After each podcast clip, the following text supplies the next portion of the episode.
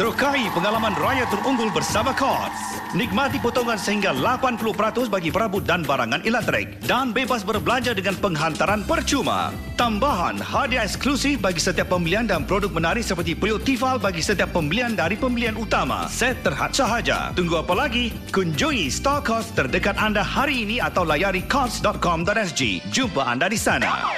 Iklan radio ini dibawakan kepada anda oleh Cots, ditaja dengan bangganya oleh Samsung.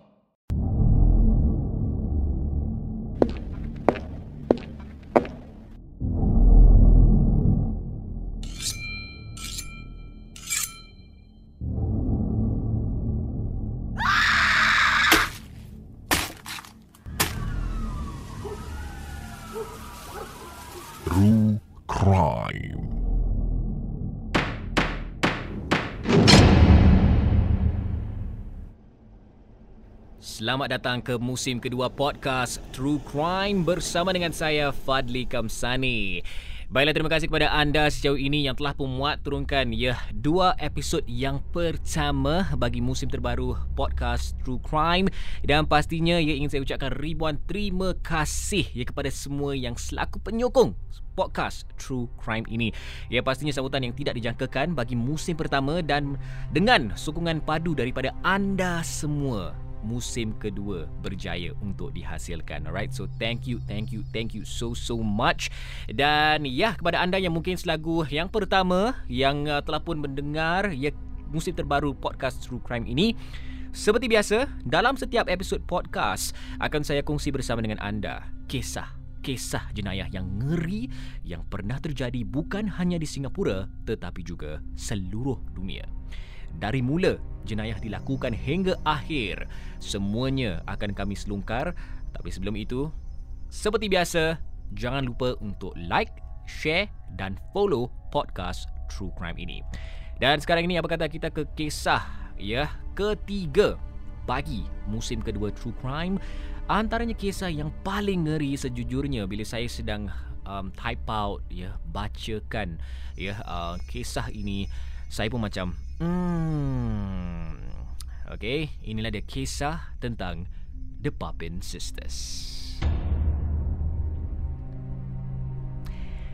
Yap, Christine dan Leah Papin atau dikenali sebagai The Papin Sisters merupakan ya adik-beradik yang bertugas sebagai pembantu rumah keluarga Lancelin.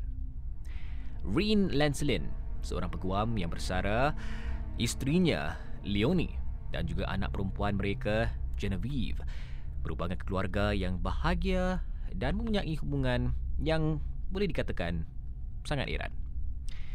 Dari pandangan mata orang luar, mereka membuat andaian bahawa keluarga tersebut telah memberikan Christine dan juga Lia Papi ya um, orang kata tu good treatment ya walaupun ya mereka selaku pembantu rumah mereka akan makan bersama tinggal dalam bilik yang berhawa dingin dan dibayar gaji yang lebih dari apa yang selalunya seorang penggaji rumah dibayar pada zaman itu. Jadi sebelum jenayah ini berlaku, kelakuan kedua-dua adik-beradik ini seolah-olah sangat baik.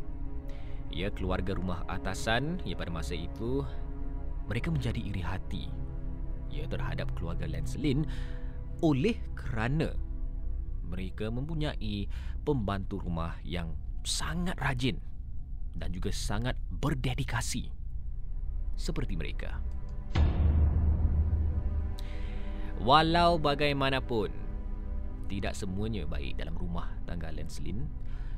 Oleh kerana kedua adik-beradik ini mempunyai hubungan yang tidak seberapa baik dengan majikan mereka. Yang pertama, Christine dan Leah tidak pernah bercakap dengan Rene Lancelin sepanjang tujuh tahun mereka bertugas di sana. Ya, anda bayangkan tujuh tahun tak pernah sekalipun walaupun duduk di dalam rumah yang sama tak pernah berbual bersama dengan majikan mereka. Hmm. Mujur, adik-beradik tersebut telah pun diberi arahan oleh Leonie untuk hanya berkomunikasi melalui tulisan di kertas yang kecil. Ibarat macam surat kiriman. Ya. Leonie, okey, sedikit latar belakang tentang Leonie. Merupakan seorang wanita yang menuntut kesempurnaan, perfectionist. Ya. Dan salah satu rutin yang beliau lakukan setiap hari di dalam rumah adalah ujian sarung tangan putih. Ya di mana Leonie akan memeriksa setiap perabot ya di dalam rumah hanya semata-mata untuk periksa adakah perabot ini telah dibersihkan. Hmm, perfectionist ya. Pada 2 Februari 1933, Leonie dan juga anaknya pergi membeli belah dan selalunya akan pergi ke rumah anak lelaki mereka untuk makan malam.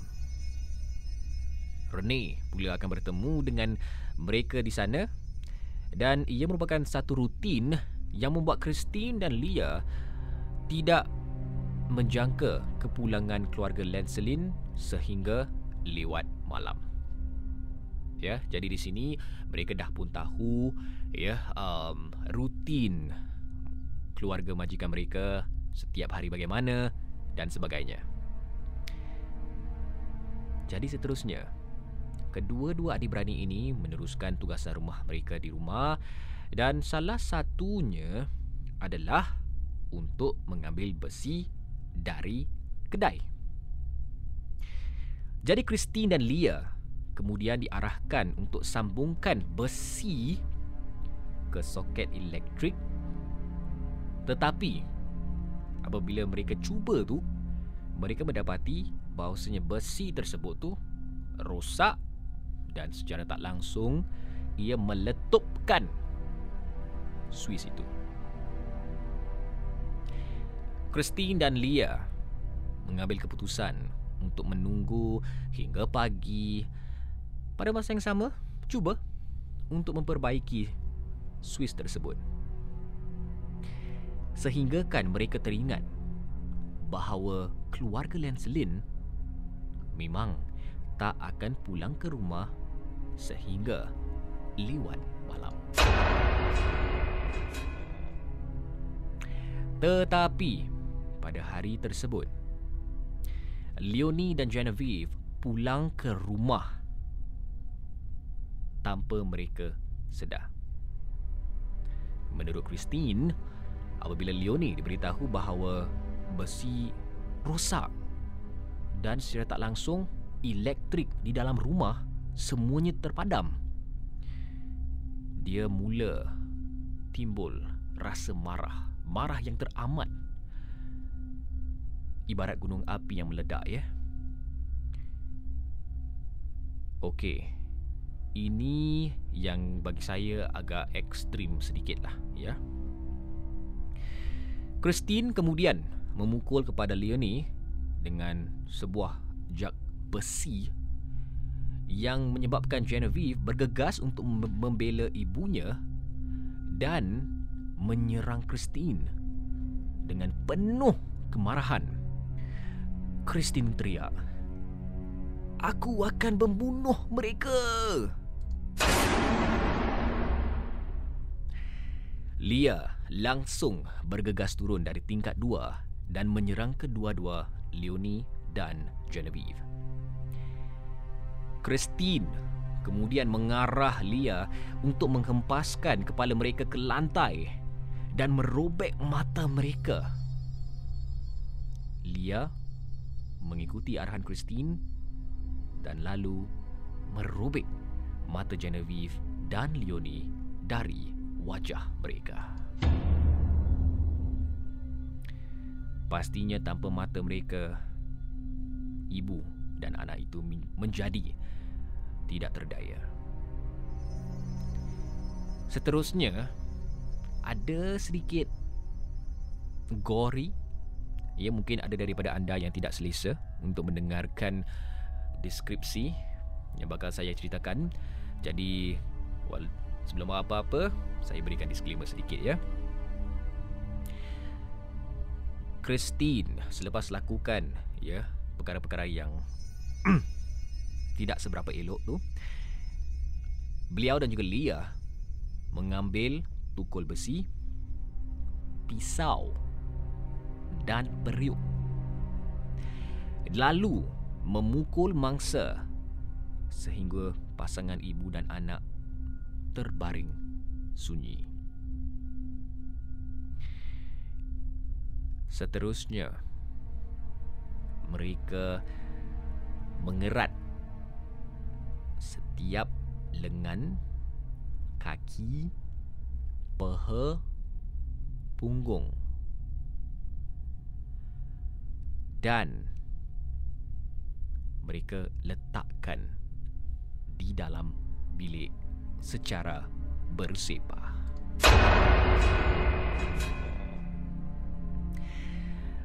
Huh. Apa yang membuat mereka tergamak untuk lakukan perkara-perkara sedemikian? Hanya it's just a simple thing. Ya mereka hanya mungkin salah faham, ya. Setiap masalah tu boleh bawa bual, boleh bawa bicara, tetapi kenapa mereka memutuskan untuk lakukan sedemikian? Jadi ini antaranya perkara yang kami akan selungkar. Ya, apakah pemikiran si pembunuh pada Tika dan saat itu. Sebelum saya teruskan dengan episod seterusnya ini, uh, bagi mereka yang mungkin baru saja bersama dengan saya dalam musim terbaru podcast True Crime, jangan lupa untuk like, share dan juga follow. Ya oleh kerana sokongan anda akan menentukan sama ada akan diadakan ke tidak musim ketiga. Baik, kita teruskan kini. Selepas melakukan pembunuhan yang amat mengerikan itu, adik-beradik Papin membersihkan diri mereka, menukar ke pakaian yang baru dan dengan tenang, ya, dengan tenang menunggu polis tiba. Apabila isteri dan anak perempuan Rin tidak muncul untuk makan malam, Rin pulang ke rumah bersama seorang rakannya. Tetapi mereka mendapati semua pintu terkunci dan rumah yang gelap gelita. Rin lalu menghubungi polis yang di mana mereka sebaik sahaja tiba merempuh masuk ke dalam rumah itu. Kedua-dua adik-beradik Papin. Ditemui. Tidak berpakaian. Di dalam satu katil bersama. Dan tanpa segan silu mereka mengakui mereka telah pun membunuh majikan mereka. Pada mulanya mereka mendakwa itu sebagai satu pembelaan diri seperti apa yang diucapkan oleh Christine Papin bahawa kedua ibu dan anaknya mereka sebenarnya yang mula menyerang kedua-dua adik-beradik Papin itu. Lia pula memberitahu polis mulai sekarang saya pekak dan bisu. Ha. Jadi macam mana ni? Walaupun mereka beradik-beradik ni, kisah mereka tidak seberapa sama dan ini sebenarnya yang menimbulkan banyak tanda tanya. Adakah mereka ni betul-betul orang kata tu okey ataupun mereka pernah lakukan perkara-perkara sedemikian itu sebab mereka kelihatan seperti hmm tiada apa yang berlaku. Kita teruskan. Kes yang sangat mengerikan ini mengenai adik-beradik Papin telah pun menarik perhatian, ya, menarik minat intelektual pada zaman itu. Mereka yang selaku pakar percaya bahawa gadis-gadis ini memberontak terhadap majikan mereka oleh kerana pada masa itu orang yang bekerja sebagai pembantu kepada golongan yang kaya sel- selalunya dilayan dengan teruk. Pihak pembelaan berhujah bahawa adik-beradik tersebut mengalami sesuatu dari segi mental semasa pembunuhan sedang dilakukan. Mereka mendapat tahu bahawa adik-beradik Papin mempunyai seorang sepupu yang meninggal dalam rumah sakit jiwa, seorang datuk yang cenderung kepada serangan ganas dan seorang bapa saudara yang mengambil nyawanya sebagai bukti di disposisi keturunan terhadap penyakit mental mereka. Pakar psikologi kemudian berhujah selepas perbicaraan bahawa adik-beradik Papin mengalami paranoid schizophrenia. Simptom psikosis paranoid termasuk mendengar suara-suara, perasaan dianiaya dan keupayaan untuk menimbulkan penganasan sebagai pembelaan diri terhadap sebuah ancaman. Bagi anda yang mungkin tidak tahu, paranoid schizophrenia sukar untuk didiagnose oleh kerana individu yang mengalami paranoia boleh kelihatan seperti biasa, normal. Dan inilah ya dalam keadaan adik-beradik kepada pihak pendakwaan semasa perbicaraan mereka. Tapi mujur mahkamah memutuskan bahawa adik-beradik Papin waras. Oleh itu, mereka didakwa bersalah. Christine Papi dijatuhi hukuman mati dengan memancung kepala di Padang Awam Le Mans pada 30 September 1933. Lia Papin dianggap sebagai penjenayah bersubahat dan diberikan hukuman ringan selama 10 tahun. Yang lebih mengerikan ini, sementara Christine menunggu di sel tahanan untuk hukumannya, dia menjadi tidak stabil dan cuba untuk merobek matanya sendiri. Kemudian dia dimasukkan ke dalam jaket lurus sementara hukumannya dikurangkan kepada penjara seumur hidup. Tetapi tidak lama kemudian dia mula untuk tidak makan. Senang kata she started starving herself. Dan lalu meninggal pada tahun 1937 Lia Papin pula dibebaskan setelah 8 tahun atas kelakuan baik pada tahun 1941 Kemudian ia tinggal bersama ibunya dan menjalani kehidupan yang panjang dan tenang di bawah nama samaran. Jadi Alkisah, The Papin Sisters.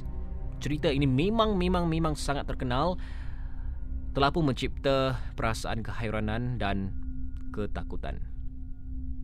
Hingga ke hari ini, tiada sesiapa yang tahu cerita sebenar kedua adik-beradik yang mengalami gangguan mental ini. Baiklah dan itulah ya kisah bagi episod ketiga podcast True Crime bersama dengan saya Fadli Kamsani. Jadi di sini kita boleh ambil iktibar pengajaran bahawasanya kesihatan mental tu teramat penting sekali. Jika anda kenali sesiapa yang mungkin perlukan pertolongan, jangan pernah kata tidak setiap kali kalau mereka meminta sesuatu, meminta bantuan lebih tepat lagi. Sebaik mungkin kalau anda rasa yang anda tidak layak, ya, tidak orang kata tu mempunyai kriteria-kriteria untuk membantu mereka, rujuk kepada tempat-tempat yang lebih arif. Moga kita semua dapat membantu antara satu sama lain. Kita dapat menjadikan ya atau orang kata tu harmonikan lagi ya masyarakat kita. Sekali lagi jangan lupa untuk like, share dan juga follow podcast True Crime dan kepada anda penggemar kisah-kisah jenayah ngeri. Sekali lagi, kita jumpa dalam episod seterusnya dalam podcast musim terbaru True Crime.